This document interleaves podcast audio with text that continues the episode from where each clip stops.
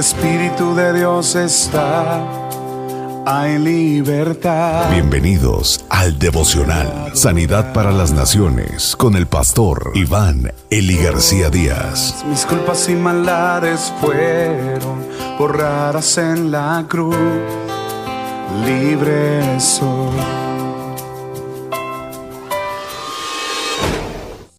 ¿Cuánta maldad hay en el corazón? La conspiración y los actos inicuos de Ismael. Jeremías capítulo 41, versículo 1 al 18. Pero en octubre, Ismael, hijo de Netanías, hijo de Elisama, que era miembro de la familia real y uno de los principales oficiales del rey, llegó a Mizpa, acompañado de diez hombres. Gedalías, los invitó a comer. Mientras comían Ismael y los diez hombres, apalabrados con él, se pusieron de pie en un salto, sacaron sus espadas y mataron a Gedalías. Después salieron e hirieron de muerte con sus armas a todos los oficiales judíos y a todos los oficiales babilonios que estaban en Mizpa con Gedalías. Al día siguiente, antes que nadie se enterara de lo ocurrido, ochenta hombres procedentes de Siquem, Silo y Samaria marcharon a Mizpa para adorar en el templo del Señor. Se habían rasurado la barba, habían rasgado sus vestidos y habían herido sus cuerpos, y traían ofrendas y perfumes delicados. Ismael salió a su encuentro desde la ciudad, llorando mientras marchaba. Cuando se topó con ellos les dijo, vengan y vean lo que ha ocurrido en Gedalías. Luego, cuando estuvieron dentro de la ciudad, Ismael y sus hombres mataron a todos, excepto a diez, y arrojaron sus cadáveres a una cisterna. Los diez habían convencido a Ismael que los dejara partir y que ellos le traerían sus tesoros de trigo, cebada, aceite y miel que habían escondido. La cisterna en que Ismael echó los cadáveres de los hombres que había asesinado era la grande construida por el rey Asa cuando fortificó a Mizpa para protegerse contra Basá, rey de Israel. Ismael aprisionó a las hijas del rey y al pueblo que Nabuzaradán, capitán de la guardia, había dejado al cuidado de Gedalías en Mizpa. Poco después los llevó consigo cuando se dirigió hacia el territorio de los amonitas. Pero cuando Juanán, hijo de Carea, y el resto de los jefes guerrilleros oyeron lo que Ismael había hecho, tomaron a todos los hombres y fueron a detenerlo. Lo alcanzaron en el estanque cerca de Gabaón. El pueblo que acompañaba a Ismael gritó de alegría al ver a Juanán y a sus hombres y corrieron a su encuentro. Mientras tanto, Ismael escapó con ocho de sus hombres a la tierra de los amonitas. Entonces, Juanán y sus hombres fueron al pueblo de Gerut Kimán, cerca de Belén, llevando consigo a los que habían rescatado, soldados, mujeres, niños y eunucos, para prepararse para salir huyendo a Egipto porque tenían miedo de lo que harían los babilonios cuando tuvieran noticia de que Ismael había matado al gobernador Gedalías, pues éste había sido escogido y nombrado por el rey babilónico. La verdad es que no sabemos, amigos, con certeza qué fue lo que motivó a Ismael a llevar a cabo esta serie de actos ah, abominables lo que sí queda claro es que fue un hombre que llevó eh, su maldad a un nivel muy alto, un nivel inimaginable. Primero, comenzó violando la sagrada ley de la hospitalidad oriental. Deshonró al que lo había honrado. En medio de la celebración que estaba siendo organizada para él por Gedalías, era era una fiesta de honor hacia él. En ese momento, él y sus hombres matan a Gedalías. y su familia y la guardia personal que le habían asignado eh, los caldeos, a todos ellos los mataron. Y después terminó masacrando a 70 hombres más. Este tipo era un terrorista. Esos 70, que en realidad eran 80, pero a 10 los dejó ir, eran peregrinos del reino del norte que venían a traer ofrenda a Dios y traían duelo, traían dolor por la destrucción del templo. Pero en un acto despiadado arrojó los cadáveres a la cisterna de la ciudad, contaminando así el agua.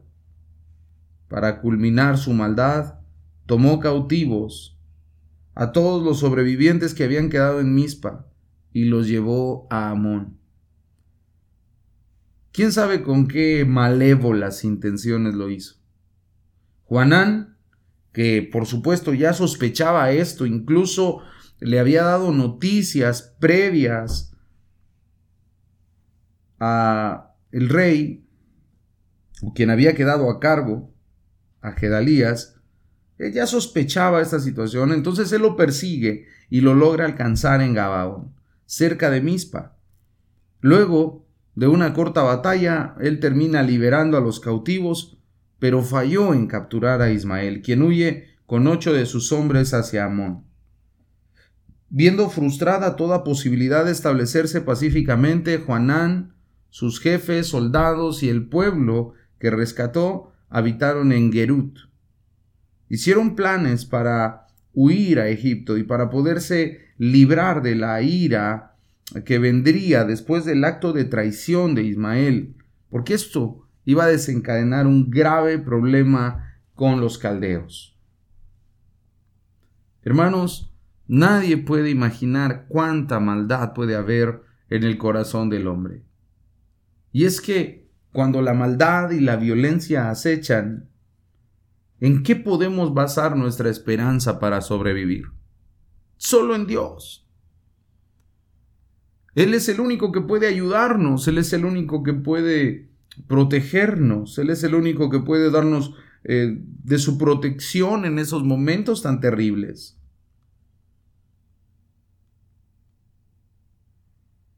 ¿Has visto tu maldad que hay en tu propio corazón?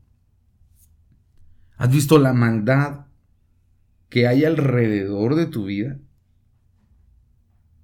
¿Qué necesitas saber de parte de Dios para poder ayudar a los que sufren violencia? A los que están pasando por un momento de crisis, de dolor. Oh, hermanos, sin lugar a dudas el mundo está saturado de violencia, de maldad. Hay cosas que podemos nosotros hacer para aliviar un poco el dolor. Hay vecinos que carecen de un trabajo y que en este tiempo de pandemia seguramente lo perdieron todo. Podemos compartir un alimento con ellos. Podemos compartir el abrigo, ropa, calzado, qué sé yo. Podemos hacer algo con esas personas que tanto lo necesitan. Pero sin lugar a dudas necesitamos la protección y la cobertura de Dios en medio de este tipo de actos vandálicos actos terroristas, gente perversa, gente malvada, gente que tiene un corazón saturado de iniquidad. Lo único que podemos hacer es pedirle al Señor que Él nos guarde y que Él nos proteja. Oremos.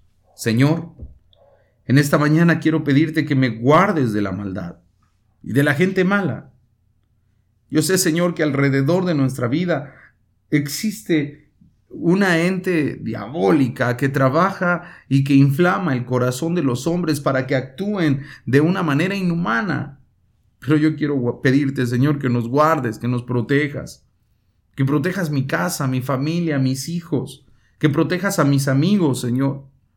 Y que, Señor, esa maldad, esa ola de maldad no alcance nuestra vida. Yo sé que tú eres nuestro ayudador, eres nuestro libertador, Eres nuestro socorro y nuestro pronto auxilio. Yo te ruego, Señor, que tú pongas vallado de ángeles a nuestro alrededor y que seamos cubiertos. Señor, hombres como Ismael abundan. Los últimos años hemos visto a través de los medios de comunicación actos vandálicos que nos han dejado fríos. Yo te ruego, Señor, que guardes mi nación, guarda mi gente, Señor, para que este tipo de gente mala que hace lo malo se conviertan a la fe en Jesucristo y que ellos, Señor, puedan hacer lo bueno delante de tus ojos y delante de la sociedad. Protégenos. En el nombre de Jesús. Amén. Donde el Espíritu de Dios está hay libertad. Muchas gracias por escuchar el devocional de la Iglesia Cristiana, Sanidad para las Naciones. Te invitamos a que te unas al trabajo misionero, Sembrando Económica para la obra del Señor. Ponte en contacto con nosotros al teléfono 55 346 96 754. Perdonado soy, solo por tu amor, no hay más condenación.